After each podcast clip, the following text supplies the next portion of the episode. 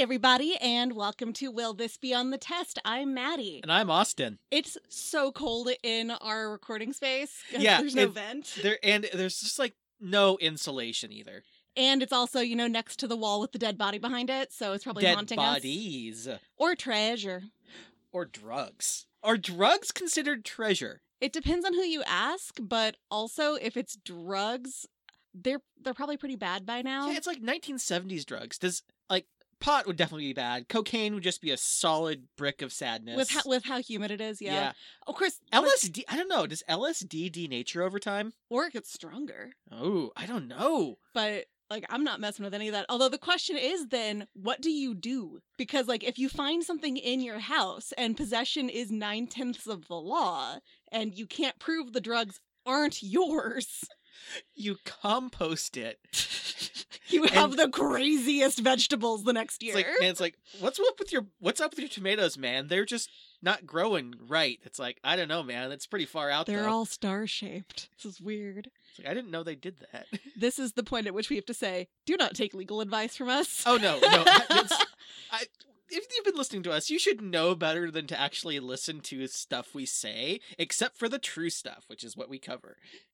So there is a false wall in this room. We have not yet looked behind it, and I believe our options are treasure, dead body, or apparently drugs. That one's new. I think also guns. This is America. That's true. That's true. Although unless like they're super illegal guns, like they wouldn't wall them in. And I would call the police on those. yeah, 'Cause I it's, feel like those were definitely used in a crime.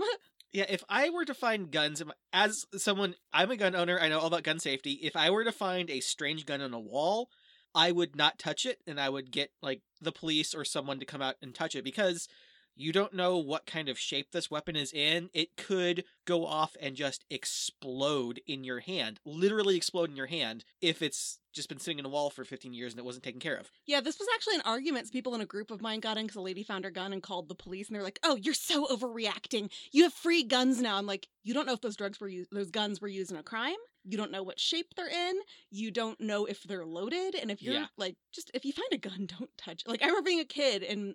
Um, my parents weren't gun owners, but my dad had a gun that was collateral on a loan, and it was never loaded. He never would have let that in the house. And he got me and my brother. I was three, and my brother was two, maybe. And he showed it to us and he said, This is called a gun. You have toys that are like this. If you see one, whether or not you think it's a toy, you leave it where it is and you go get a grown up. And I'm like, That's pretty much what you should do if you find a gun in your wall, too. Yeah. You leave it where it is and you go get a more grown uppy grown up than you are. Unless you are the most grown up, grown up. In that case, uh, it's up to you. You are the shining light that we all depend on. if we're in a spot where either Austin or I are the most grown uppy grown up, we're all in trouble. That has happened to me, and it is really scary.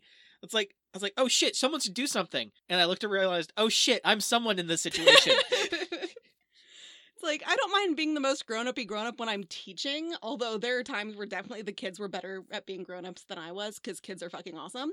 But when I'm in a room of adults, far too often I'm like, why? Not so much these days, but like, why am I? Why do I have to be the voice of reason? This is not a good color on me. Can I interest you in a sarcastic comment? yes, that is that's definitely our speed. We we don't give advice. Well, we give advice on this podcast, but you shouldn't listen to it. Except for the advice I'm going to give at the end of my segment. Ooh, cool. But um, oh, we got our vaccines. Well, I did. Yeah, um, I had weird insurancey issues that I'm probably gonna have to yell at someone on the phone over. Yeah, I um I think I've mentioned before that I when I was got my initial round of shots as an infant, I was found to be allergic to the pertussis or whooping cough vaccine. So I didn't get it and I got whooping cough as a kid. And people are like, "Oh, it's not that bad. You don't die." I have lifelong problems, so yeah, it's bad. Um, so ten years ago, my Facebook memories told me that I got, I went in and I sat there in an allergist office for over two hours, got my shot to make, and the allergist was so I would, wouldn't die. And I did have a reaction for about two days. I was, you know, basically had the flu. But I was like, 10 years, time to do it. Because adults, you do need to get booster shots. And I got both the Tdap and my flu shot, and no reactions this time other than a really painful arm. So if you were once deemed allergic to a vaccine, talk to your doctor. Better safe than sorry. And also, if you are an adult, don't forget you need boosters. And if you got the MMR vaccine between about 1961 and 1989, you need to go to your doctor. you need to get a blood test to see if you are actually inoculated against MMR. Did you know that? I did not know that. The more you know. Yeah, this is something our doctor should be telling us, but you know, I research for a living and I come across vaccines. And from about 61 to 67, or maybe 64 to 67, they were giving the dead virus, which doesn't actually stick. And then from the 70s to the 80s, it was very common for people to not get the full round. Oh, oh, oh, oh, oh. I think you were the one who sent this to me, but it was like someone is dressing up for Halloween as a Karen who didn't vaccinate her kid, and she's got a baby Bjorn with a skeleton in it. Yeah. And uh like that actually came in I actually was discussing this in that group. And some people were like, wait, so I can, I might not be allergic to this anymore. I can actually go get it. I'm like, well, don't take medical advice from me. Go talk to your doctor. But for me, it worked. Yeah. Um, so yeah, if you were allergic to a vaccine at some point, talk to your doctor. Um, it's not like, uh, what is it you're allergic to? Penicillin. Penicillin, which I'm pretty sure you can't get over that one. Or if you I- can, it's not worth I testing. haven't. I haven't looked into it. It's like I just got hives from penicillin, and the doctor said, "Yeah, it'll probably get worse if you keep taking it. Let's give you something else." It's like cool. So I just don't. get- I just don't do penicillin now. You know, I've never met a girl who was allergic to penicillin. Huh. Only guys. I mean, I'm sure that's not statistically true. That's just anecdotal, but Yeah. I just think that's interesting. Interesting. So yeah, um, but I got my vaccines. Austin's dealing with insurance, and he's going to get his flu shot this coming week. Hopefully, hopefully. It's like if it comes down to it, I'm just gonna pay like the thirty bucks and get it myself. Yeah, well, GoFundMe. Yeah. We'll start. We'll start a um. What's like Austin We'll start a Patreon page so Austin can get vaccinated. No, I'm gonna be doing OnlyFans. You're gonna get nipple pictures from me. Um, I would like to take this time to point out that Austin's family believes themselves to be part ne- Neanderthal, and yeah. Oh, uh, I am hairy. Yeah. God, and we could also have that be one of our Patreon levels. The, like we ever decide to set our Patreon, the OnlyFans level. Ew. It's like it's like the only. It's like if you guys uh if we hit a not our- like if if OnlyFans is working for you, I mean, ooh, as in terms of getting photos of Austin's nipples. so yeah, that's uh that's our Patreon stretch goal, I guess. I don't know how Patreon works, but yeah, um you get enough, I will do a podcast topless. You'll hear the be- hair rustling in the wind. So it won't be on video. You'll just have to imagine. You'll have to listen to it. As someone who lives with him, yes, you can in fact hear it. oh man, we're much more awake. I think it's because we're like doing this in the middle of the day for once, as opposed to like at night because I've been slacking. Yeah, I mean, because I've been so very busy. Well, Actually, I usually am. it's busy. it's just funny because it's like, well, I need to finish my research, but I've got two cats in my lap, so I can't move. I think I posted a picture of that. Mm, oh no, I posted the other picture. But for la- last night, I was like, I'm gonna go finish my research, and then Fezzik jumped on me, and then Gigi jumped on me, and then I was there for over two hours because when that magical event happens, you don't disrupt it, even if your 20 pound cat is lying directly on your knee and bending it in the wrong direction, and now both of your feet are asleep. It was so funny. She's like, I need to research. It's like, well, get up. I can't. Like at a point, it got to the point where I literally couldn't because my legs were completely asleep. So this is the episode that's coming out the week of Halloween, which Ooh, is spooky. our favorite holiday, but sadly it's uh for all intents and purposes it's canceled this year. Uh, every year we typically host a Halloween party and there's costumes. We do the whole we have a like we have people outside. We do a whole party because I love it. Austin was not a Halloween or holiday person really and then I forced him. And we like we always do great costumes. Last time I was Steve Harrington and he was Dustin and we had like fully full gone costumes. Like I even managed to get the hair. Dude, I had out a- my hair for this. We made a uh, baseball bat with nails in it. yeah, like we go whole hog, and then this year it's just not possible. But we decided we can still do something for our podcast. Last year we talked about, I talked about uh, poison Halloween candy and how we need to get rid of trunk or treating, which I still stand by. And I talked about uh, how Sherlock Holmes and Sir Arthur Conan Doyle were BFFs about seances until they suddenly weren't. So our initial idea for this one was to find something that's traditionally considered cute, Oh my God, but I just- actually oh. has horrific background. I just said Sherlock, Sherlock Holmes and Sir Arthur Conan Doyle. It was Harry Houdini Yes. and Sir Arthur Conan Doyle. That was a boneheaded maneuver by Austin. Um, I'm leaving it in. You're just thinking of Enola Holmes, I, I think. am. Henry Cavill is a treasure, and I, I guess. The entire cast was yeah, great. that was really good. Uh, I think it would have been better served by being a TV mini, uh, a Netflix miniseries as opposed to a movie, though. Yeah, But as I was saying, we, our original plan was to have it be something people think is cute and actually has a dark history. But then we both ended up kind of moving away from that when we started. Like, I realized what I was going to do has been covered by a lot of podcasts recently. And And I was trying to find something cute, and I just wasn't having luck, so I just decided to discover something scary that we probably actually should have learned about. so I think you went first last week. I did go first last so week. So it is me this week. So I do have something that we often think of as cute, but that we often think of as horrifying. Clowns. I actually considered that, but I ended up not going in that direction uh, because I, I clowns freak me out, but not as much as what I'm actually going to be talking about: dolls. Oh god, dolls. I was super traumatized by the Child's Play movie as a kid. Like it was one of the movies I saw when I was way too young, and like I've been a little freaked out by toys coming to life ever since. Like everyone else really enjoys Toy Story. It kind of creeps me out. Child's Play is based on a true story, very loosely, but it is. Mm, Okay. And okay, the weird shit in my house, our house started happening when my mom dropped off a box of my childhood dolls. I still haven't forgiven her for that. But at the same time, it's also when we started talking about trying to renovate the area with the hidden wall situation. So it could just be like one or the other, the mix of the two. So who knows? But yeah, I'm talking about dolls today and why we find them creepy, whether or not we should find them creepy. And I'll get a little bit into some stories about these dolls and what to do if you believe you have a haunted doll. And I just realized I forgot to write down questions. So we're going to have another on the fly one this week. Excellent. Good. I feel like we should always improvise our questions because that way we can start question asking questions about like the bullshit the other person says. Mm-hmm. So by now, you've unquestionably at least seen a commercial for a horror movie or TV show or something that features a scary ass doll. And you might wonder, it's like, okay, it's a doll. Why should we be afraid of it? Well, the horror movie people are obviously telling me this one is scary. So that is one I should be afraid of. Which brings up the question, though why are people afraid of regular dolls, the ones that are not in the horror movies? And the thing is, people are. And it's especially adults. Kids, I mean, you, if you know kids, you know that up until a certain age, especially, they're like, this is my doll. And the doll's like got flame shooting out of its eyes at you and it's laughing. And you're like, um, that doll is haunted. It's like, this is my best friend. So why are we afraid of them? Other than the fact that they're fucking haunted. They're they're tiny and they're adorable, and that means they're hiding something. So, believe it or not, our ability to understand faces starts in infancy. And I don't mean like one or two months.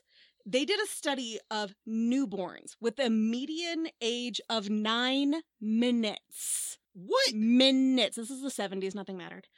And they had them kind of like look at different stimuli and see how they followed it with their eyes and their heads.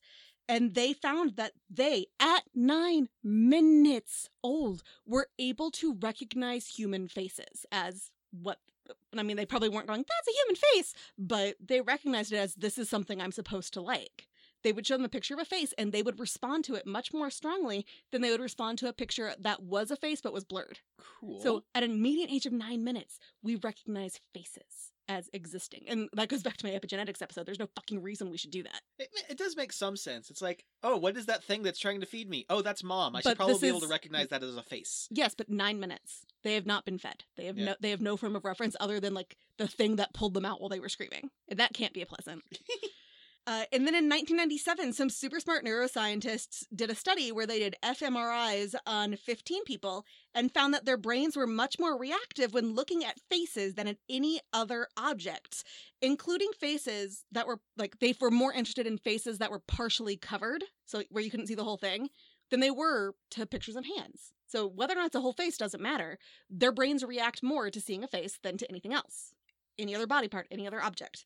In 2010, Thalia Wheatley and Christine E. Looser wrote a paper published in Psychological Science. Oh, I'm not reading my sources today. I'm going to have Austin put them in the uh, show notes because there are A, a lot, and B, a lot of them are very scientific research studies.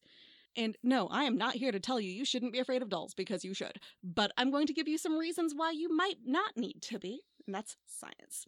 This paper was called The Tipping Point of Animacy How, When, and Where We Perceive Life in a Face. So, animacy means sentience, more or less, like the ability to reason and think and have feelings. In this paper, they say there must be a, a place at which our brains go, oh, that's not a person. There's nothing to worry about. And they said, quote, even gra- as graphic representations of faces have become increasingly lifelike, they have failed to fool observers into thinking they are alive, unquote. And then they went on to rightly insult the movies Beowulf and Polar Express.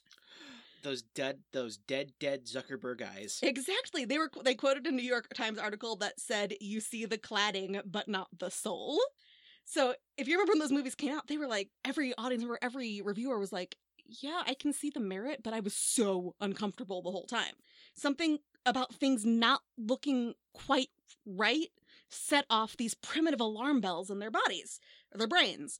So, for the study, they showed 20 faces of statues or dolls morphed into similar human faces. So, like, there were steps along the way. It's like, this is fully doll slash statue, this is fully human. And they kind of morphed them along the way. They showed them in a random order. And they found that, like, the eyes and the mouth were how you could tell if something was real or fake, especially the eyes. The eyes were most likely to indicate animacy, sentience. We are required evolutionarily to be able to tell the difference between animate and inanimate objects so that we can determine how much of a threat things are. Uh, think of all the times you've heard stories of people finding freshly dead bodies or having family members who are brain dead and they're saying things like they're there but they're not there. You're able to tell even though this the form still appears alive and in the case of brain dead they you might still see signs of like breathing and things like that. You can tell likely from the eyes that the sentience is gone. There is no animacy left. And then we also have the uncanny valley, which is the theory um, uh, quote, the theory of the uncanny valley posits that people experience a pleasurable sense of familiarity when objects possess lifelike features. For example, a pet rock is cuter than a plain rock. This pleasure increases as the features become more and more lifelike until the human likeness becomes too close or the object becomes uncanny. At this point, the pleasure is rep- replaced by revulsion and eeriness. This is from that same study. Uh, going on to say that several participants in the study found the pictures unsettling or creepy at a certain point. Prior to her study, most studies of animacy had been focused on physical movement. This one did not. She was able to show that people are generally able to tell if something is alive or not based solely on the faces without any move- movement whatsoever. They also looked at noses and skin and found that those really didn't help. Um, Those I'm sorry. you Noses run around no nose, no skin, but damn, they got eyes. It's like So she was like, okay, this deserves more study. So she did a follow up. Uh, this is Wheatley.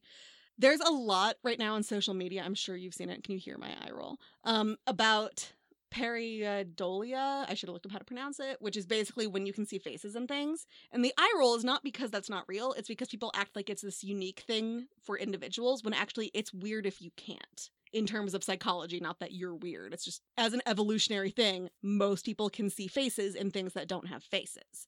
And in a paper called Mind Perception Real But Not Artificial Faces Sustained Neural Activity Beyond the N170 slash VPP, I told you guys, I, I did some science for you. what? They argue that this is basically a way to alert us to potential dangers. When we rec- we see something, our brain goes face, and then we're able to tell very, very quickly, within milliseconds, about whether or not this is actually a face. And uh, to quote them, the cost of a missed stimulus is higher than the cost of a false alarm. So that moment of surprise or even like startling is better than not having that moment and having it actually be, you know, a clown with a knife in your closet. We're we're in a closet. Austin just had to look around. Yeah. Well, you you you look you looked behind me when you said that, and I was worried there was a clown with a knife behind me. I would never let a clown into this house. I mean, you don't have to invite clowns in. They're not like vampires. Clowns can just come in anytime, no invitation needed. I have a legitimately traumatic experience with a clown, which is why like why I hate them so much. So my fifth birthday, the clown we had, she was sick and tried to cancel. My mom yelled at her until she came in. There was no backup. She had 20 plus five year olds coming over, and this girl did not have a backup clown for her. There was, for some reason, a giant like horse wagon situation that we had to pull. I don't know. And we weren't pulling it right. So this clown looked at me and she'd spent the whole night like yelling at everybody 'cause she didn't feel good. And I understand that part, but they're five. And then she got in my face and said, If you don't pull better, I'm going to make you put the rope in your mouth and pull that way.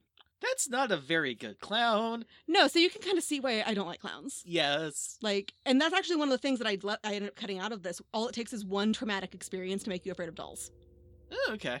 and it doesn't have to be the doll yelled at you. It could be something as simple as you know your sibling told you your dolls come alive at night and like are going to kill you. that could be considered a trauma given based on your age. It could be something traumatic happened with a doll in the room, like, and you were just staring at the doll while the trauma happened, whatever.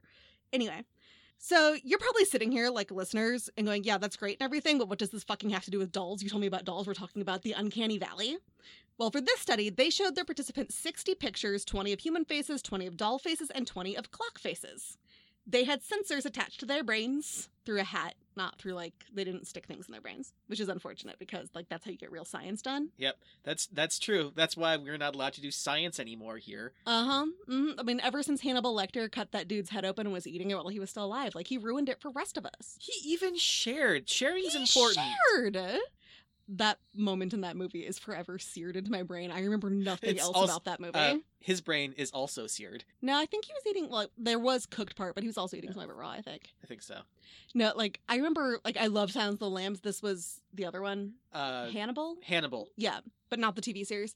And that moment, nothing else from the movie stuck, but that moment stuck. Anyway, they had their sensors attached and they were shown pictures for 1,000 milliseconds. They found that human and doll faces resulted in more or less the exact same early brain activity when they were first seen. Clocks did not. But the brain activity lessened with dolls the longer they looked and stayed relatively the same with humans. So, at first glance, we can't tell the difference between a human and a doll. Oh, good. So they theorize that this might be us perceiving animacy in, in things that are not animate. In an interview with Vice, Wheatley, who did both of these studies, explains that dolls are giving our brains information that this thing should be alive, but isn't. And to quote her, that juxtaposition is really creepy. So her study was not to determine the creep factor of dolls, it was to determine how well our brains can tell things are alive versus things that aren't but she recognizes like there's something about these doll faces that inherently scares us because we're getting information that this is a face this should be a person we should be able to interact with it. Why is it just staring at me? What is it thinking? What is it going to do and i'm going to get into that a little bit more in a couple of minutes Oh man, there is. Um, I work at the library, and there is a doll collecting magazine that we have, and like I will walk by like where where we keep the magazines, and I'll see it just looking at me, and there are some messed up dolls on the cover of this thing. yes i i used to work in a bookstore and we had magazines like that Ugh. The weirdest sale I ever made in my life was uh, not a doll magazine, but a toy magazine. And okay, I'll tell you straight up your bookstore employee is not judging you if you're buying porn unless you're doing something else creepy. Like, we don't care that you're buying porn. It is creepy, though, when you try to cover up the fact that you're buying porn by also buying a vintage toys magazine. Like, he had a vintage toys magazine covering up the porn like I wouldn't notice he was buying porn and think he was just buying innocent children's stuff, which did not make me feel You know great. This guy knows what he's about. He's about collecting vintage toys and staring at tits. And if that's what you're into, you do you, but maybe buy those separately or put the porn on top. That's less creepy to me. yeah, at least he's not like out there collecting naked women. Prove it. Ooh, okay. No, it's like you know how they say like everybody's gonna walk past, you know, something like three murderers or something in their life. I think it's way higher, but I think it's even higher than that if you work in food service or retail. I'm not saying that guy was a murderer. I'm just saying that was a weird ass sale. So now I'm talking about this girl named woman named Stephanie Lay who studies the uncanny valley. She's got a website called uncanny slash valley.co.uk, which has a gallery of the uncanny. And I highly, if you want to be fucked up a little bit, look at the gallery of the uncanny. They've got stuff that is supposed to be uncanny on there, but then they have pictures of toddlers and tiaras kids, and they're so airbrushed and their eyes look dead. It's it's scarier than anything else on there. So she has a bunch of original studies on her page. In one study, she presented a series of morphed faces like the previous one, which was animals, dolls, robots, and statues combined with humans to different extent. And she found because she thought that it would be higher, like when humans and and these other objects morphed at like 75% the other thing and 25% human, it would feel creepy. It was actually at 50%. You start being able to tell that something's not quite right when it's halfway between something that's human and something that's not. In that Vice article, she said, quote, the things I found triggered that sense of unease most, most strongly were those faces where you've got an expression in the mouth and in the eyes that were incongruent. The creepiest ones were when you have a happy, smiling mouth and eyes that are angry or frightened. It's like the captain in How I Met Your Mother, Yes. who our fish is named after because he does that face. It's true. We have a betta who is very angry face. But he's so happy. But he's so happy. So yeah, when you see these dead or angry eyes combined with this friendly smile, you immediately feel unsettled. Like we met a doctor like that, and we both left the office like never going back to that doctor Oh again. no. And she didn't say anything that was weird, but it was just, did you notice the eyes and the mouth didn't match? Uh huh. So we're finding a new doctor. Uh huh. Uh-huh. So yeah. Uh, sociopaths out there, learn to smize. Watch some uh, America's Next Top Model. She'll teach you. Oh yes, yes. Tyra is exactly the person you want teaching you not to be a sociopath. Yes.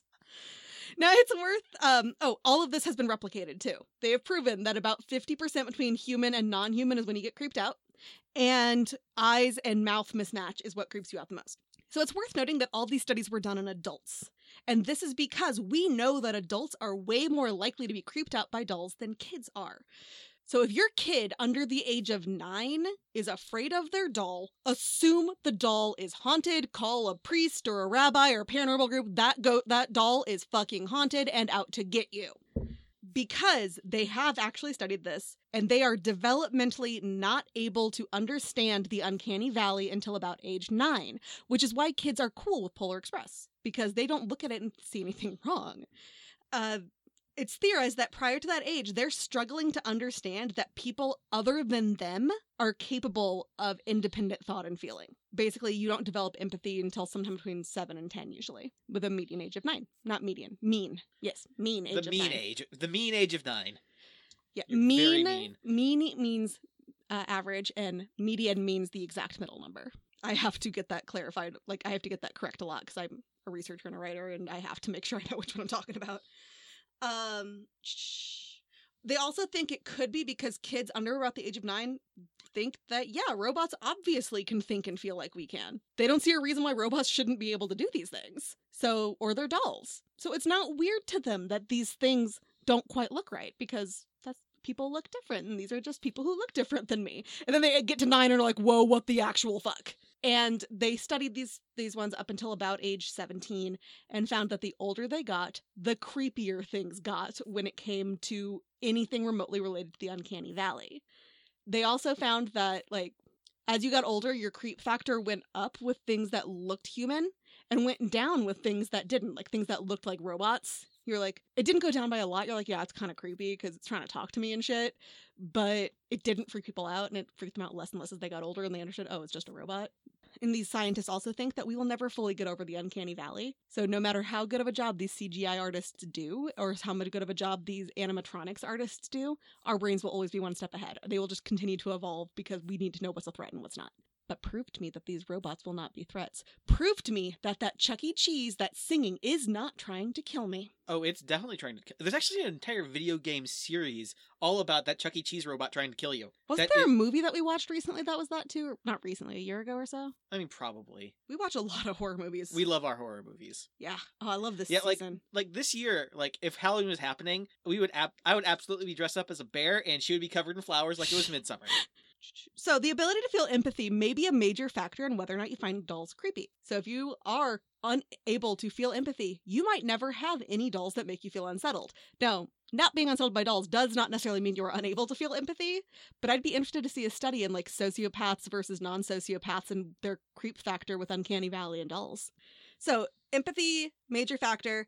This is interesting to me though, because you're able to discern faces from non faces from nine minutes old, so shouldn't you think that something's a little weird? So, if you're able to tell what's a face and what's not from nine minutes old, why does it take nine more years to be able to tell something's not quite right with Sally the doll, you know? Most of this research has been done about robots or images of human like things being blended with humans. Not much research has actually been done on why dolls scare us. I think it's because psychologists are smart enough to be afraid of dolls, because they haunt it. They are out to get you. So there is an actual phobia, though, as there is for pretty much everything, called pediophobia, which, yes, translates to fear of little children, literally. The fear of actual children is pedophobia, as you might imagine. So And it comes, I think this is a good one because dolls typically smaller than children, so for it to be fear of little children makes sense. Yep. And I doubt there's a Latin word for doll so much There might be. I just don't know enough or Latin. Greek word because dolls are actually like the oldest dolls we found are about 4,000 years old and it's kind of a gray area. They think most cultures had them, but I'll get into that more.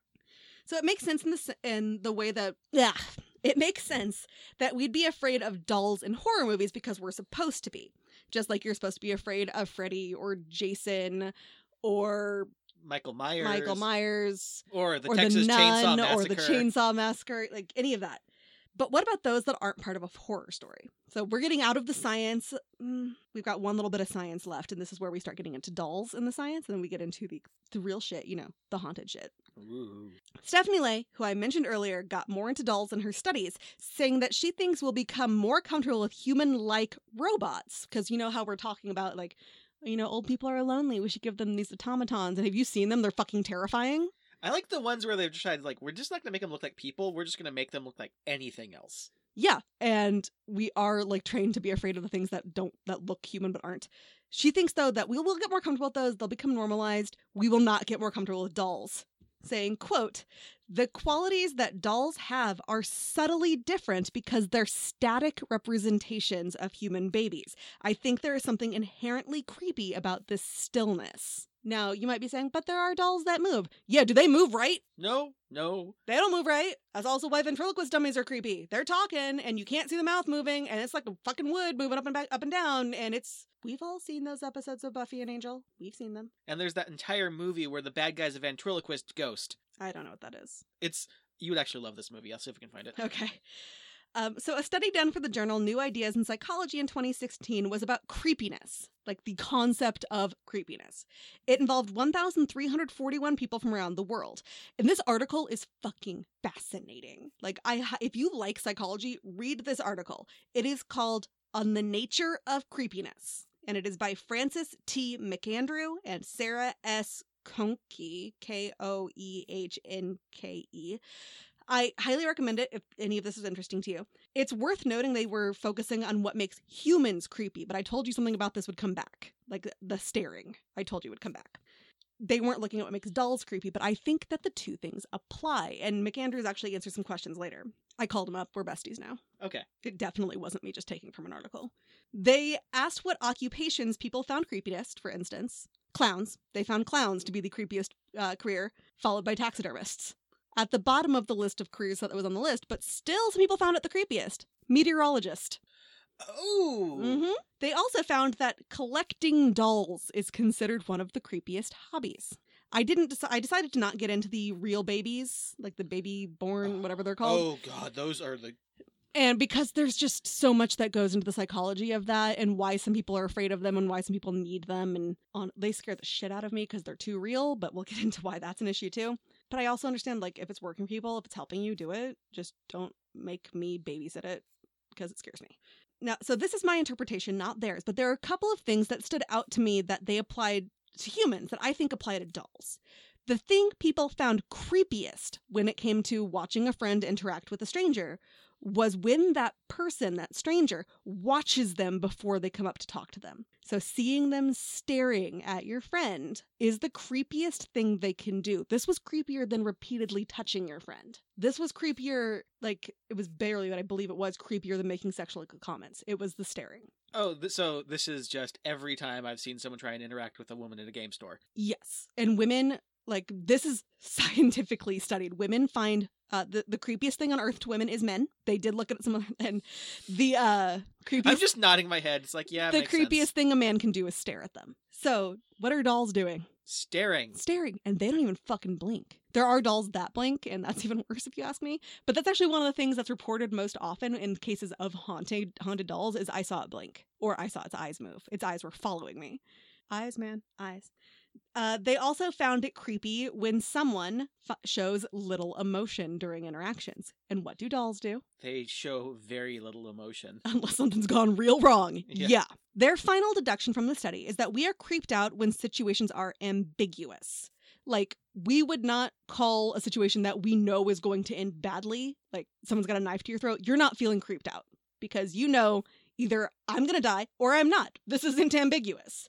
But is that guy staring creepily because he's a rapist and a murderer, or just because he's uncomfortable, or is he just staring into space? I don't know what's going to happen. That's what freaks us out, is when we don't know what the end result is going to be of a cer- certain certain situation, and you don't know what that fucking doll is thinking, but it's definitely thinking. It's thinking.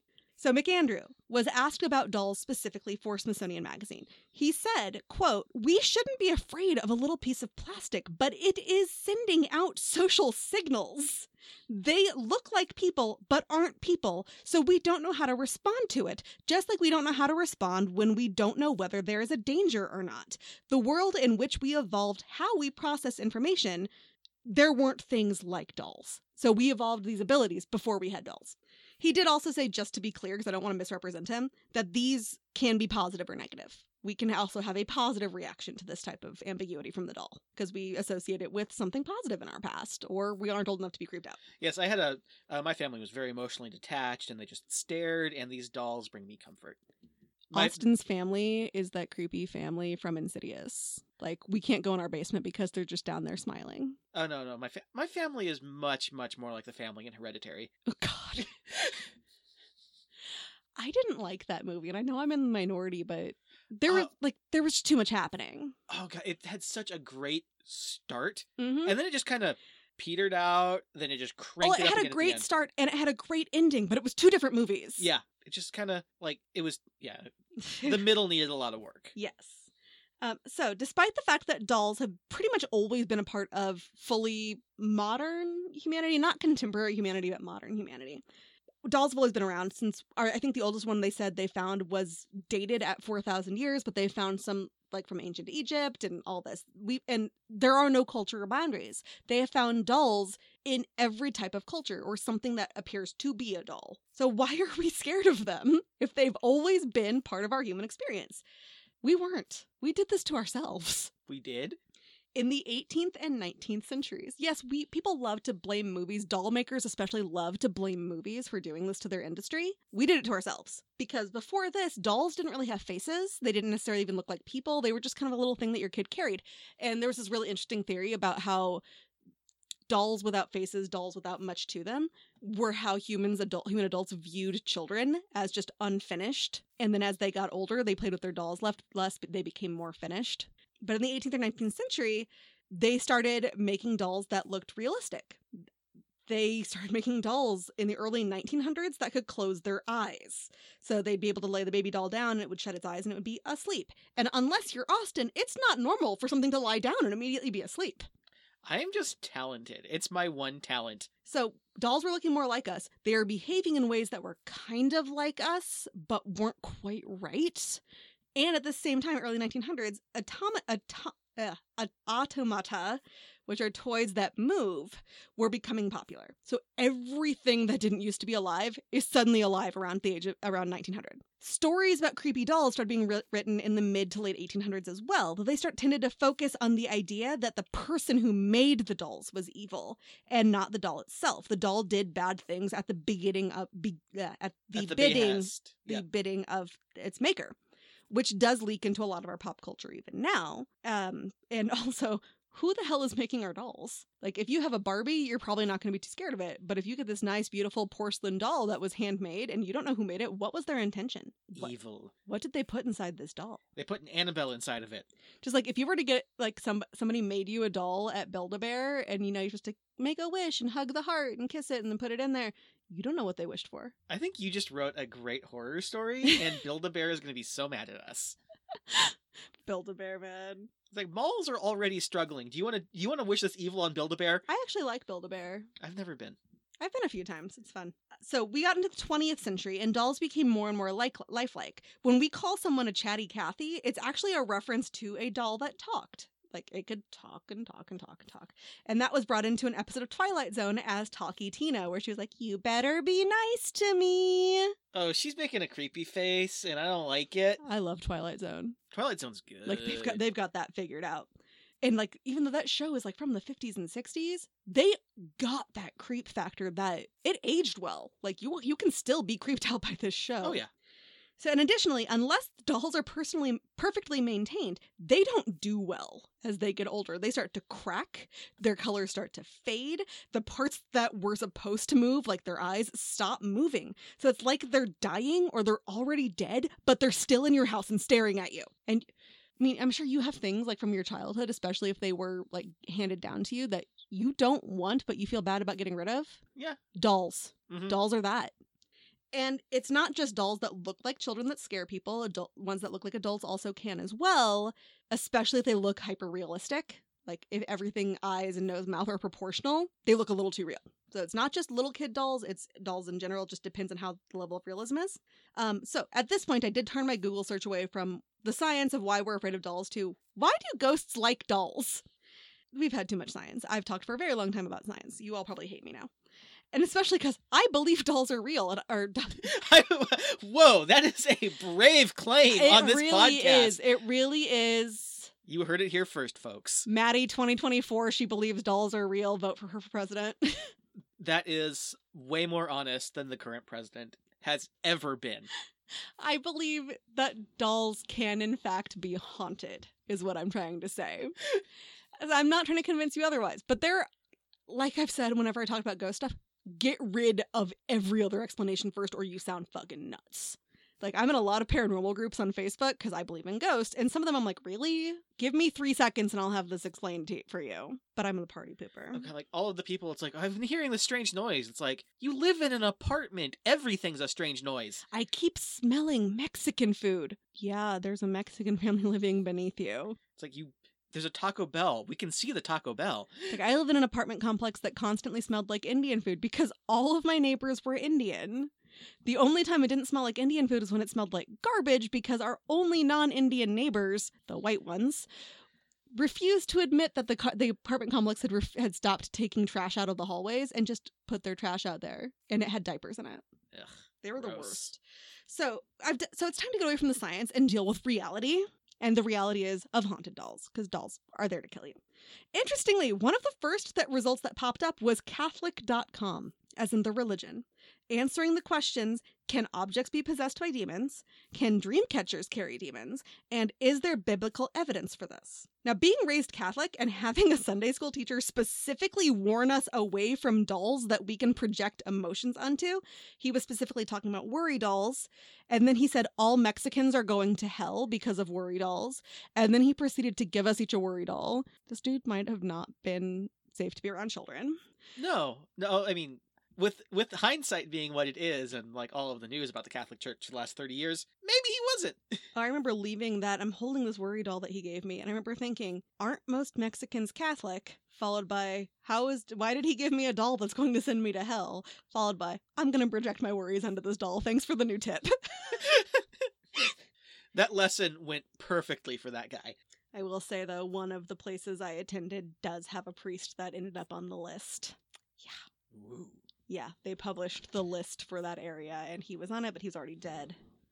Anyway, that's let's bring it back to the Let's get back let's to haunted dolls, the more comfortable topic. Yeah. So this website's answer was interesting. They said that only people can be possessed, but objects can be controlled by curses, uh, by demons. They said that demons can attach themselves to objects. Now, to make this kind of clear, because that can sound like possession, there are various stages to possession. I'm not going to get into all of them, but the first step is infestation. Infestation is when they enter your area, your home, your objects, but they're not actually possessing them, they're just kind of making shit happen possession is actually the final step. Like a lot of stuff has happened before you end up possessed. So your doll may not actually have something in it if you follow Catholicism, but something controlling it. So your doll can be haunted, but it's not the actual doll that's doing the haunting. Others who study this think that it's not so much that there is a ghost or a demon, but there's an energy attached to it.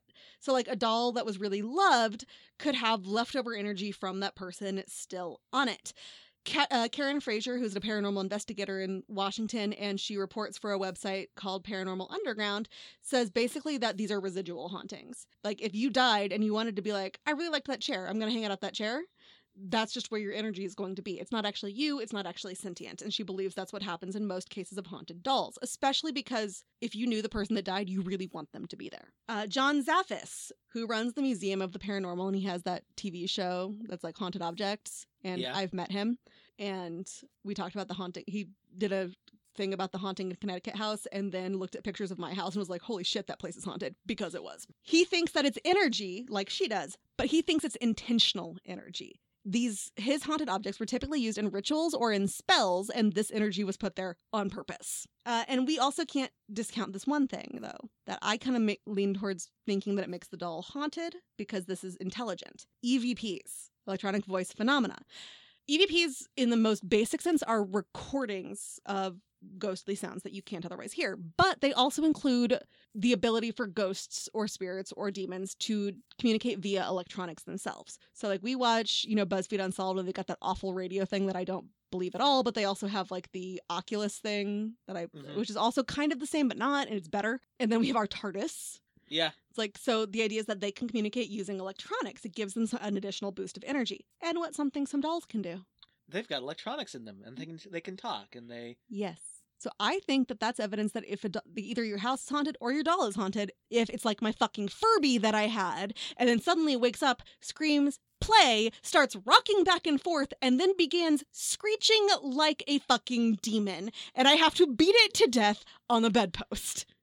you're intense. This really happened. I know, and you're very intense. It was scary. like I'm sitting there with my friend and this thing was dead dead. Like it hadn't been on in a month and it just wakes up across the room. And she knew my house was haunted, so it was fine.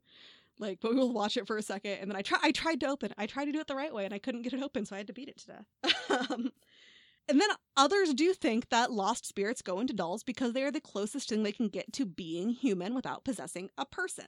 And dolls are so loved in so many cases. They get carried around, they get talked to. It's the closest you can get to being human. And so it makes a logical space for a haunted a ghost to go.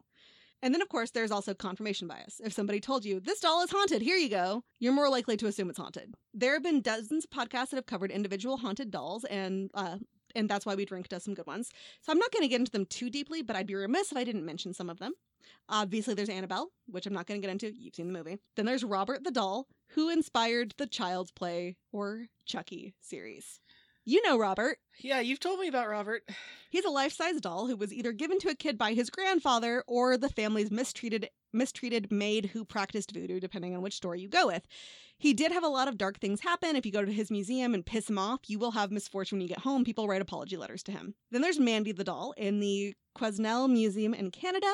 She has to be kept in her own display case because she knocks over the other dolls. Uh, cameras fail when taking pictures of her, and the woman who gave her to the museum just needed the crying to stop. This doll is not supposed to cry. Oh, I don't like this. And then I'm going to show you a picture of this one once we're Oh. done. Okay. Uh, this is Ruby the doll.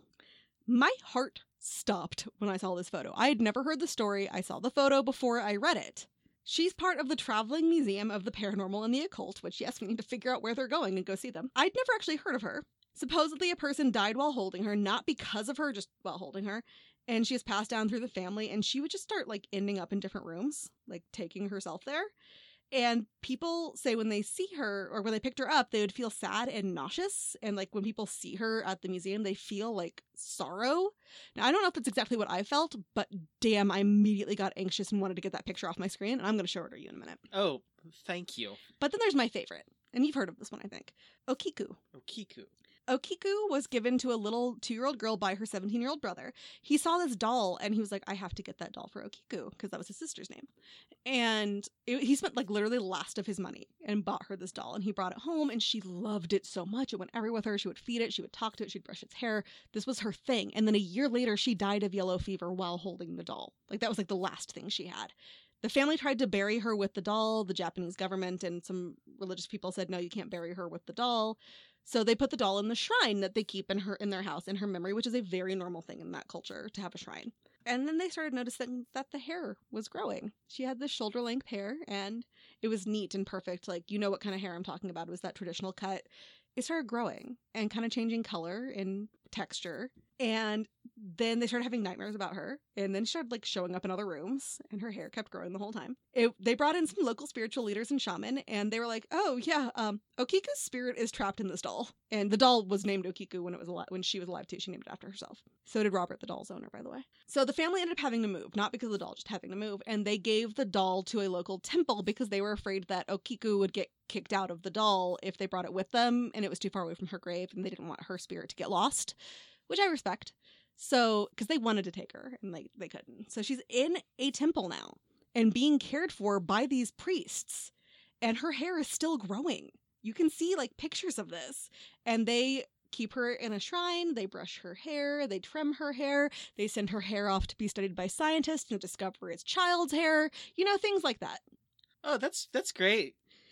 Yep. And uh she also has been like people who go visit, they don't really know if it's a hallucination or what, but they're they're saying things like she opens her mouth and shows them her teeth. But apparently overall she's very happy there. Like she the priest she doesn't like gets nightmares and stuff, but you know. Oh, cool. Well, I I know where we're going when we visit Japan. She's my favorite because like I fully believe that story. Like why like we watched uh the Unsolved Mysteries uh, the series and they had that uh, Buddhist priest come on and I was like I trust him. So there are literally dozens of others. Like I was sitting there watching videos of haunted dolls doing stuff. So what should you do if you think your doll is haunted? I told you I'd help you. Barbecue pit. Well, step 1 is rule everything else out. Is someone moving it like your wife or your husband, like Austin and I did when I originally got these right. dolls? We were uh, we were moving these dolls around, and like she was doing it, and I just didn't notice it for a long time. That's like, It was really slow. I was doing it slow on purpose, kind of like the background stuff in horror movies. yeah, it's like, have you been moving these dolls? And she couldn't keep her face. No, I started laughing. Those dolls actually, th- those dolls don't creep me out, and I think it's because they don't have faces. That's exactly why they creep me out. Um, did someone tell you that the go- that the doll was haunted? Is the table the doll is on unstable so it keeps moving? Is like is there something else that could be going on? Two, determine if it's your object or your house. Like my Furby was not haunted. That house was haunted. Our TARDIS is not haunted. Our house is haunted. So breaking that Furby didn't make the ghost go away. Taking out the battery in the TARDIS doesn't make the ghost go away. They're just going to find a new way to talk to us now. And in the case of my go- ghost with the Furby, it meant throwing me out of my bed. The TARDIS ghost seems chill.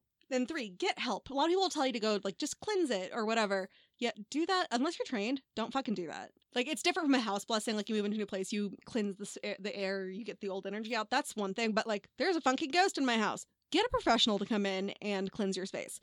Almost every culture has their version of saging. Basically, it's a mixture of herbs. Doesn't have to be sage. Uh, the point is you have to believe in it. And like, I could sit there and burn like a whole bunch of like regular grass probably, and as long as I really believed that it would cleanse. But get a professional because you don't want to just piss it off. Professional cleanings, folks. Yeah. And then four, get rid of it. This is tough because we all know the stories of somebody threw away the doll and then the doll showed back up and they threw it away. There's an Elsa doll, like from Frozen, that did this repeatedly. Um, we also people who They just couldn't let it go. yes. Then there's also, you know, people try to burn them. They don't burn, they don't melt, or they just come back fine, or they come back on fire and pissed. Uh, oh, just as a side note, Ouija boards don't burn, and that's because of the coating. It's not because they are haunted. Now, I'm not saying your Ouija board's not haunted. I'm saying it's not burning because of the coating on it. Like, p- entire houses have burned down and Ouija boards have been left. I don't know why it's not their other board games. Okay. That's a little weird. What do you think? What if that entire space is just filled floor to ceiling with Ouija boards? You want to fireproof your house, just nothing but Ouija boards. Yeah, build your house out of Ouija boards, folks. It's like your best bet really is to bring in a professional again and be like, hey, take this fucking doll. And they'll be like, cool. Or they'll be like, no, get that away from me. And go like bathe in holy water. I don't know. Give it to a. Um, this is an, eth- an unethical life pro tip that we read, but it's like if you have a haunted or cursed object, give it to a baby. you just hand anything you want to a baby. yeah, it's like it's like oh yeah, this is a doll. Yeah, here your baby can have this. So I'll wrap this up with something that the director of the Annabelle films, John Leonetti, said, which I think kind of sums up the entire phenomenon. As inanimate objects, they are just scary. If you think about them, most dolls are emulating a human figure, but they're missing one big thing, which is emotion. They're just shells. It's a natural and justifiable vehicle for demons to take over. When you look a doll in its eyes, it just stares. That's creepy. They're hollow inside. That space needs to be filled. And while he's talking specifically about the idea that demons can fill them, what about our own minds? If you're looking at something that seems like it should have a personality and should be alive, wouldn't it make sense for us to begin to imagine that something's in there? Or hope there is? Or maybe using our own energy, accidentally put something in there for real? All right. So that is why we're afraid of dolls. Both the Yeah. science and the Oh, reality, you're which is gonna- that they're haunted. You were going to show me that picture, weren't you? I'm I'm looking it up and I've got some I've got to ask you questions. Okay. All right. Will the concept of the uncanny valley be on the test? I think it would absolutely have to be. Well, if they were over the age of nine. If it's not, they just won't get it. Will the fact that we start to realize something's not right at about 50% between alive and 50% not alive be on the test? Yes, and I feel that's going to get more and more important as you know, movie budgets go up and special effects. Because, like in that Star Wars movie where they like reanimated Princess Leia, it's like, oh, that's just not good. Will the fact that that, we good at all. will the fact that we did this to ourselves be on the test? Yeah, And will the fact that dolls are fucking haunted no matter what the science says be on the test? no, unless it was your class, then yes, And are you ready for a picture of Ruby the doll? Um, I guess. Oh, that's just unpleasant. Where? Oh, those are just. She's got little arms. Oh God. Yeah, she's got little arms and like her legs are stump or they look like stumps. They might be really big feet. Yeah, I don't. I Does don't- she immediately make you feel anxious though? Because that's what she did to me. Yeah, it might. Part of it might mm. be the lighting because that is some Like, and it could also be lighting. confirmation bias because I told you like that's how I felt. But something about her just upsets me. Yeah, it's And she doesn't have the scariest story out of all of them. I've looked at Robert No. the doll a billion times, and I'm like, "Sup, Robert?" I mean, don't come to my house or anything, but yeah. Ugh. all right. So that is why we're afraid of dolls, and we are an hour in. Hey, but in fairness, we rambled on for a we while. We did go ramble for a while. It's okay. Well, I got I've got a fun one this week. Okay, it is Halloween. It is Halloween, and Halloween's a full moon this year. So Any questions? obviously, I'm gonna talk to you about werewolves, so like Jacob from Twilight, exactly like Jacob from Twilight. running around without his shirt on for no reason, hmm just being like glistening and hot and abs everywhere. dating werewolves. Taylor Swift, so that we had the case of the two Taylors, and we couldn't think of a name to combine for them. Tay Tay. And uh, he was on stage when Kanye West ran up and stole the mic from her and tried to say that Beyonce deserved this award. Rude. So rude. So you may think, why is he talking about this? This isn't something we really should have learned about in school. I mean, there's a real disorder.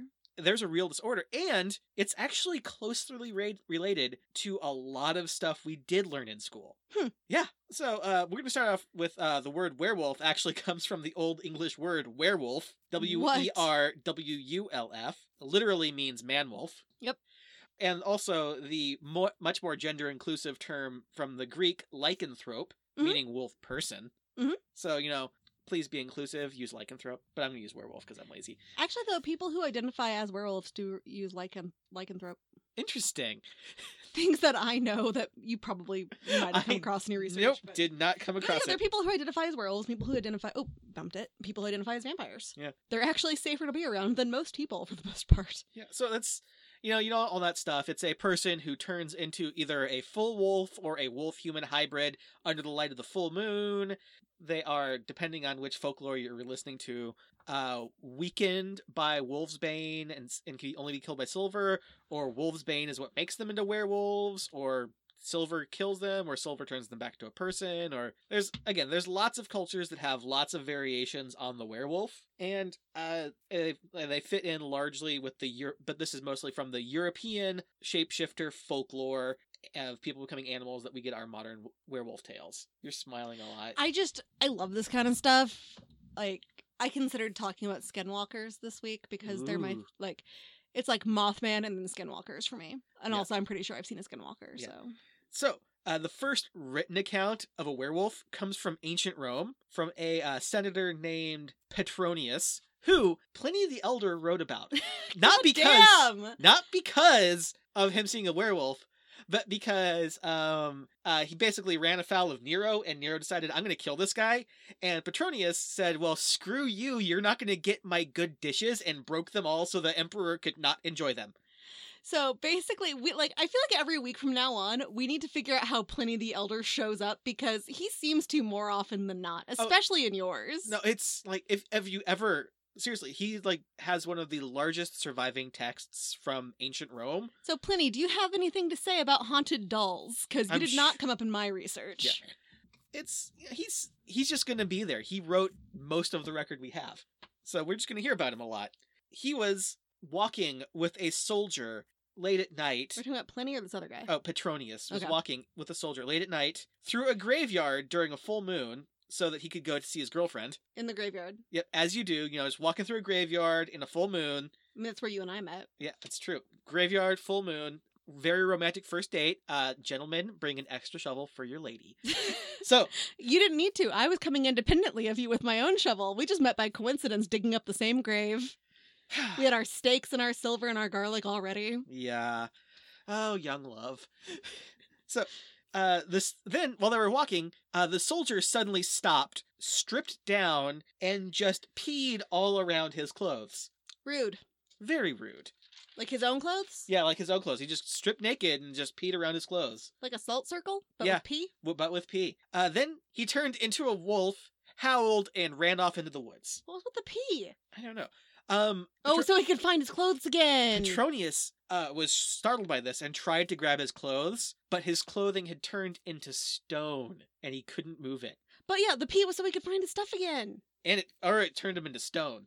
Well, I mean, it probably turned them into stone so nobody would steal them. Yeah, it's like if you're a werewolf, that's like the big problem we have with werewolves. It's like, where do you get pants? Because you've torn your pants. Well, like, and if we think about Harry Potter and we've got Peter Pettigrew, when he turns a, when he turns into a human from a rat, he's wearing clothes. But when he turns back into a rat from a human, he's his clothes are still on the ground. I don't know. Maybe it's something he can choose to do. Also, does that mean like at some point we had this like naked middle aged man just hanging out in all these young boys' rooms? Oh God, you know that rat saw some things, some some things. So Like Peter Pettigrew, maybe we can excuse a little bit of his mental state. Ugh. So, uh, then Petronius ran to his girlfriend's house, very afraid. He was so startled that he was wildly swinging around his sword and attacking the darkness as he ran to his girlfriend's house. I'd do that. Yep. Like you don't know where this thing is. Yeah.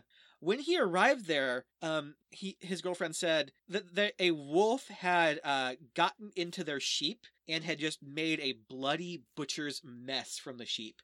But luckily, their slave had seen this happening and had stabbed the wolf in the neck and it ran off. The next day, while he was walking back, the clothes were gone and there was a pool of blood next to where they were. And when he got back to his house, the soldier was in bed and had a doctor looking at a wound on his neck. That is an ethical question. Like, let's assume for a moment that werewolves are real.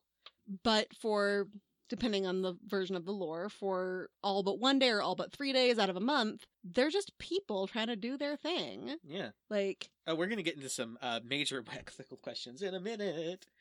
So like Uh, we all we we love you, Oz. Petronius uh, vowed to never eat with this guy again because he was very clearly a werewolf, and he swore every oath you could that this story was real. So there's like a there's a good chance it wasn't real. I believe him. Um, so this, like you know, we have literally thousands of years of werewolf stories. But uh, in Europe during the late Middle Ages, when witch hunting and witch trials began to spread rapidly, charges of lycanthropy and werewolfism were a big part of that too. Mhm. So when we're learning about the witch trials, we should also be learning about the congruent werewolf trials. Wait, are these separate things? I know there were things like she can turn into a cat. Yeah, these were separate things where it's like, oh yeah, this not only like yeah, this guy he's not a witch, but he is a werewolf, and we need to kill him. There is some like fucking misogyny in this then. Because if those were guys that were being tried for being werewolves, but women who were tried for being witches, and we only learn about the ones that were women, Yeah. it's like saying that Oh, that's men and women were both charged, but it's like and well, I mean men were charged for being witches too. Yeah, But it was it's- just like there's a gender imbalance with with the witches. charges of werewolfism and lycanthropy were not just turning into animals, but it also included uh, wolf riding and wolf charming. As in riding on a wolf, not writing like a wolf would write. Yep, riding on a wolf. Like instead of you, instead of a horse, you've got a wolf, which wouldn't work because wolves aren't that big. Well, are dire wolves still around at this point? no, those went extinct thousands and thousands of years ago. Because I mean, until you get to Skinwalker Ranch, Yeah, they're still there. and even then, dire wolves weren't like big enough to ride. Like People were smaller then. Yeah, but even then, like a wolf the size of a pony is a colossal fucking wolf. Yeah, dire wolves were like Yeah. that size. So yeah, uh, so yeah, wolf riding and wolf charming, just like hey wolf, How you doing? Need a drink? But we're cool with the Pied Piper. hey, why don't you come get? Why, you want to come get a coffee with me later, Wolf? Let's. How do you wolf charm? Is it like were you playing music for him? I don't know. I think it's kind of like having a familiar. Maybe And like we had a D&D game where was it my brother had a wolf familiar or was it it was uh, one of your brother's friends. uh-huh. He had a he had a he had a wolf. a wolf. A wolf. Yeah. I had an owl bear, which is decidedly that, better. that game they what viciously mocked some boars or something? Yep. Oh yeah, we, we, we did some crazy shit. Dungeons and Dragons is fun. Trust me. Yeah, it is. So, uh, during the peak of the werewolf trials, there was one really famous, famous case in 1598, and not because like it was well known, but because it got spread through some pamphlets. And in the 1930s, a researcher found these pamphlets about that went into detail about this werewolf trial and published them as part of a book about werewolves that he wrote. So it's one of the better surviving accounts we have. So uh, the it was the 1958 case of Peter Stump, the werewolf of Bedburg. I know this, I think. So we know practically nothing about Peter Stump. Um, it's like Stump might not even be his name. hmm Um, by some accounts, he was missing his left hand and was simply called Stumpf, which is German for stump, as a nickname. Yeah, when you said it, I was thinking it wasn't pronounced Peter. It was like a German or Russian or something. and- Yeah, there's again, there's about a dozen variations of this guy's name. I'm just gonna call him Stump because I'm mean. Call him Fezzik. We got a cat Aw. with a stump. I like. Do you think? were- What are you accusing Fezzik of being a werewolf? Yeah. Wow, I need to talk to him about his behavior. He could scoop his own litter box. So, uh, what we do know about him is he was a wealthy farmer. He was a widower. He had an about fifteen-year-old daughter named named Sybil. He had a mistress named, and I shit you not, Catherine or Katharina Trump. And he had a son that we know nothing about. That son was like, "Peace out, werewolf." Yeah. And we also know that the village of Bedburg had was terrorized for about 25 years. Uh, there was cattle mutilations, sheep were killed, children went missing and were eaten, pregnant women were killed and their stomachs were ripped open and the babies were eaten. Mm, fetus. What, what? God, what is that movie you had to watch in Latin class with the chewy fetus? I Claudius? Yeah, Yeah. I never watched that. I just remember people walking into my forensics class afterwards and being like, "Chewy fetus." Eventually, some hunters with dogs were able to pursue a wolf that they tracked for days and were hunting it. And when they finally cornered it, and what they and with about to you know finally attack what they thought was this wolf, they actually found Peter Stump. So Stump was tortured into a confession. Yeah, like maybe he was out hunting the wolf too. So, and what he cons- what he confessed was that he had conspired with the devil since he was twelve, and he had the devil had given him a belt that let him turn into a wolf. Um, he also did not have the belt when they caught him, which you know might have been like a little bit of evidence that this was a lie, but you know this is 1598, and they weren't so big on evidence. I mean, we still aren't. If they've confessed, they've confessed. He he did all of the animal killings. Um, he committed dozens of murders. He even confessed to eating his own infant son. But this is not the one we don't know anything about. hmm This is the one that we apparently was this dead. is a different one. And he also was in an incestuous relationship with his daughter and with Katharina Trump, who was a distant relation, but close enough for it to still be considered incest. And that, my friends, is how we got the Trump family with that unique face shape. Maybe. So, uh, he was put to death on October 31st, which, yay, Halloween. Um, his daughter and Katharina, Katharina Trump were also killed as his accomplices. Yeah.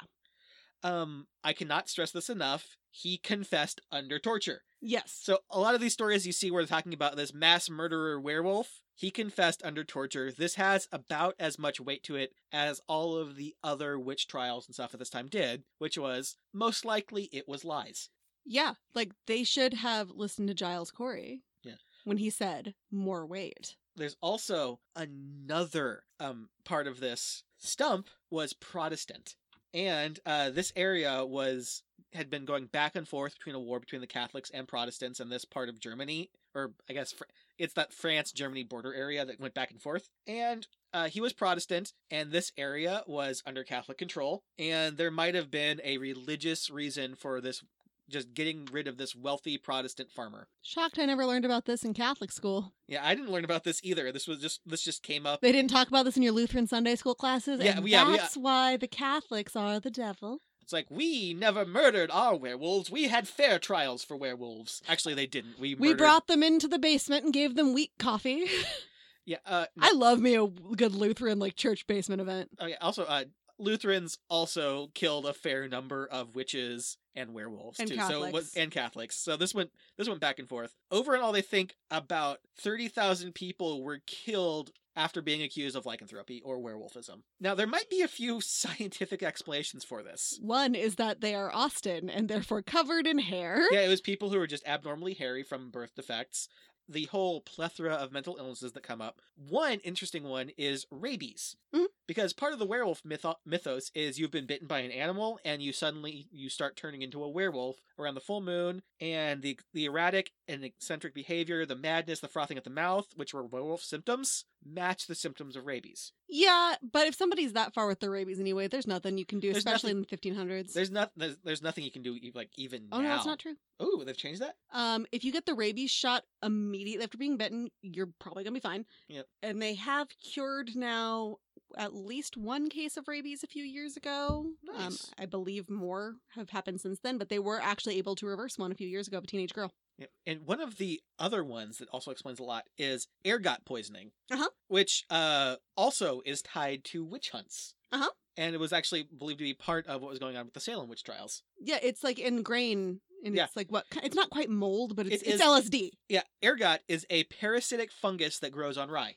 and it's LSD. And yeah, it is what LSD was first derived from. Mhm. So, uh, yeah, the reason is rye bread was cheap as compared to wheat bread. It kept well and was a staple for lowland peasants. Do you think this is why I like rye bread with dill dip so much? You just want the LSD. Just want the LSD. That explains so much. The symptoms of ergot poisoning are writhing, shaking, tremors, uh, loss of fine motor skills, rolling eyes, inability to speak, ferocious appetite, hallucinations, panic attacks, swelling, and feeling of ex- extreme hot and cold. With the exception of the inability to speak, all of those are my everyday. Maybe that's because you've eaten too much rye bread. I haven't had rye bread in a few years I- yeah. because it usually has barley in there. and I'm allergic to that. So yeah, that's which all of these were werewolf symptoms, and if you saw that in someone occurring in someone, you could accuse accuse them of being a werewolf, or you saw it in yourself, you thought, "Oh my god, I'm a werewolf," and you start. Ergot poisoning was probably one of the like causes of werewolfism, and they even like in the 18th and 19th century, they thought, "Huh, I wonder if ergot was some, had something to do with all of these werewolf trials and cases." Oh well. Luckily, the witch craze, the witch hunts, and like you know people being accused of werewolfism was largely over by that point. Well, we can never admit we did something wrong. Yeah. And this was again most rampant throughout France. Sacre bleu. Yeah, and of course, you know, for centuries, uh, serial killers and murderers have claimed to be werewolves. Most likely, they were just mentally ill. Uh huh. But I'm going to bring up one modern case of a werewolf because, well, uh, Lorraine, Ed and Lorraine Warren were involved, and they are just kind of awesome and problematic. Yes. Um, we are going to not go into the things they have since been accused of for the purposes of this episode. Yeah. We are going to just focus on the work that they did with werewolves. Yeah, we're gonna. Uh, more importantly, it was a case of Bill Ramsey, the Southend werewolf. Uh, they actually wrote a book about it called Werewolf: A True Story of Demonic Possession. Cool. Yeah, so the story boils down to uh, Bill Ramsey had been since a child. He'd felt like animalistic urges, and he like was mostly able to suppress them until, as an adult, he just couldn't control them anymore and was getting increasingly violent and increasingly violent, and was having more and more incidents. And the big incident incidents was when he went and got a prostitute, and then took her to the police station and said, "I am a danger. You need to help me." And one police officer went in to like you know do something else and like you know get people. The other one stayed out with him when Bill Ramsey viciously attacked him and started choking him. The other uh, officers came out and tried to pull him off. It took five people to get him off of this officer. Luckily, no one died. It's actually amazing how often this not it's not incredibly common, but it does happen people go in to get help and say, like to a police station, say, Hi, um, I'm having these dangerous things I want to do. Will someone help me? And they're like, Yeah, right, you haven't actually committed a crime. Bye, buddy. hmm And then that's when people get murdered. Yeah, and the officers of involved said it's like he was like an animal. It's like there was no humanity in him while he was performing this attack. Yeah. And even when they had him in a cell, he was so ferociously trying to claw his way out of it. He managed to squeeze partway through the cell, the, between the bars, and they had to sedate him and oil him up to get him back in the cell.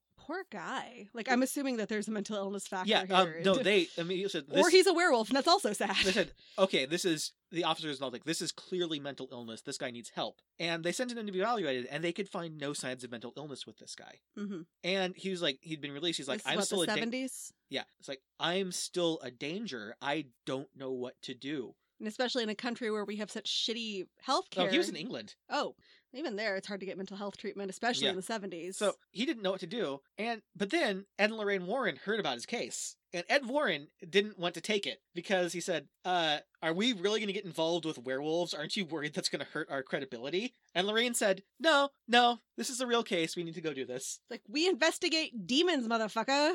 So they um they contacted him. He thought, well, werewolf, this is ridiculous. There's no fucking way I'm doing this. But eventually he gave in and said, all right, I'll come to America so you can exercise this demon So out I'm of sorry, me. they're Ed and Lorraine aren't going to go to England. They're going to put a werewolf on a plane who is known to be violent when in small spaces. Come on, guys. Yeah, it's like, eh.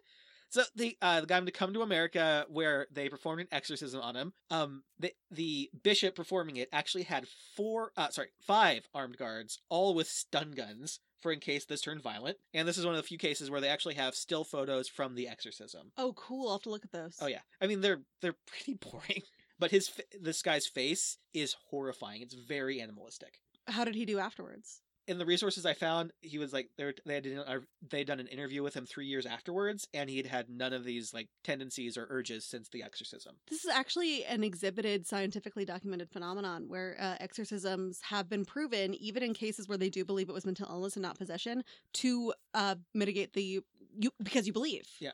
They And believe that he was being possessed by a wolf demon. So, yeah. I mean, if it works, it works. It works, you know. I'm not gonna. So yeah, that was that was my little look into werewolves All right. because you know full moon's coming up. Howls. Halloween is coming up, Halloween. Ooh, it's also a blue moon because it's the second full moon this month. and it will see you when you're standing alone, Without a dream in your heart. without a love of your own. Oh, oh, oh, oh. So, unless you want to be caught, don't go out on the night of the blue moon because it sees you and it's waiting. Oh, great! You just made that song creepy. You made Babe creepy. I hope you're proud of yourself. That song is creepy. All I can think about when I hear about that song is the little mice singing it in Babe. Okay, that might be creepy. So, are you ready for some questions? yes. Okay. Will the petrifying properties of werewolf pee be on the test? No. Will wolf charming be on the test? In a world where we're teaching this, yes. Will the dangers of rye bread be on the test? Actually, I think that did come up during my Salem witch trials very briefly. Ooh, neat. And During my studies of them, not the time I was accused of witchcraft in Salem. In you don't talk about your time in Boston often. How often were you accused of being a witch? none in this century. And to that, I just say, she's not a witch, she's my wife. This And- time, Will wolf demon possession be on the test? no. Yeah, so that, that was that was my little thing on werewolves. Happy Halloween. Happy Halloween! So we now know why we should be afraid of dolls or why we shouldn't, depending on how you feel like interpreting my stuff, and the history of lycanthropy. Which really should have come up when they talked about like, you know, the witch trials and witch hunts. Mm-hmm. Mm-hmm. Because that was a part of it. And you know, we should we should learn about why we're afraid of the things we're afraid of and try to rationalize our way past it, or just be afraid of dolls because it's the right thing to do. Yeah, I'm fine with being afraid of dolls. our house is set up for Halloween, and we have dolls looking out the windows. Because there's nothing scarier than a doll. And also, what else are we going to do with them? Because they're haunted. Give them to babies. So, if you are looking for us, our address. It- if you are looking for us, good luck. We're in hiding. That's actually relatively accurate. We have not, other than when we had to, left the house in about 235 days at this point. I go to work and like occasionally to a store to buy essential items. I go on walks. But the nice thing is, uh, the nursing home no longer feels haunted, so I'm good with that. I mean, I'm sure it is, but it's not scared anymore. Speaking of Halloween and things that are, Yeah. my neighborhood is creepy. Um, we can be found at onthetestpod.com or on a variety of social media sites, such as Twitter at On the Test Pod, Instagram at On the Test Pod, and Facebook at facebook.com slash On the Test We are on Apple, Spotify, Google Play. We are now on Amazon Podcasts, I think. And basically, if you're hearing us right now, either we're in your heads and you should be a, fri- a, uh, uh, a, a frightened, You should be afraid. or you are listening to us through a podcast app on which we are available. Tell your friends, give us some reviews. Guys, we still are at nine reviews, and it has been months. So either you're listening to us and not reviewing us if you're going to be mean, which is sad, or you're just not reviewing, which is sad too. Although I read that Apple's thinking about getting rid of that whole thing because it's been shown that like it hurts people, but it doesn't really help anybody. Interesting. So they're just gatekeeping. It's like you've got. It's like oh, you've got to have a lot of friends if you want to be a good Kind podcaster. of, yeah. Wow. Well, also, like, have you ever just discovered a like podcast and read the reviews, or do you wait for someone to recommend it, or like, Usually, I wait for someone to recommend it, or I'll hear about it on another podcast I'm listening to. Yeah, and it's like, or I'll just Google like podcast, like Himalaya is a good one for this. Like, I look for a topic and podcasts pop up on that topic. I don't read the reviews. If I don't like it, I just go away and I don't review. If I like it, I leave a review. Yep. So yeah, but leave us a review. And And if you really want to, just like, you know, hop on Twitter or whatever your media of choices or go to a website, just like send us a message about any topics you want covered, any corrections you think we need to make, or just general feedback because, you know, we are insecure millennials and we want that. and definitely, please tell us about your haunted dolls Yes. or anything else that's haunted in your life. Yeah, but it's it's spooky season. We can still talk about crazy stuff even afterwards. we can talk about this all year round because it's never not spooky season in my heart. Yep, it is always Halloween in our hearts, And on that Most- note, oh, mostly because our hearts are chocked full of candy. Austin only got enough candy for trick or treaters. I have 30 full size candy bars. We get like three trick or treaters. If we, I don't think we'll get any this year. Yeah. But you got 30 full size candy bars. When I work from home, oh no. all I want is to eat the candy, Austin. In fact, I'm going to go eat all those candy bars right now. You watch I would me. be so impressed I'm if gonna- you ate 30 candy bars. I'm going to do it. I'm going to do it. We'll get back to you about if she could do it. And I guess on this note, Class dismissed.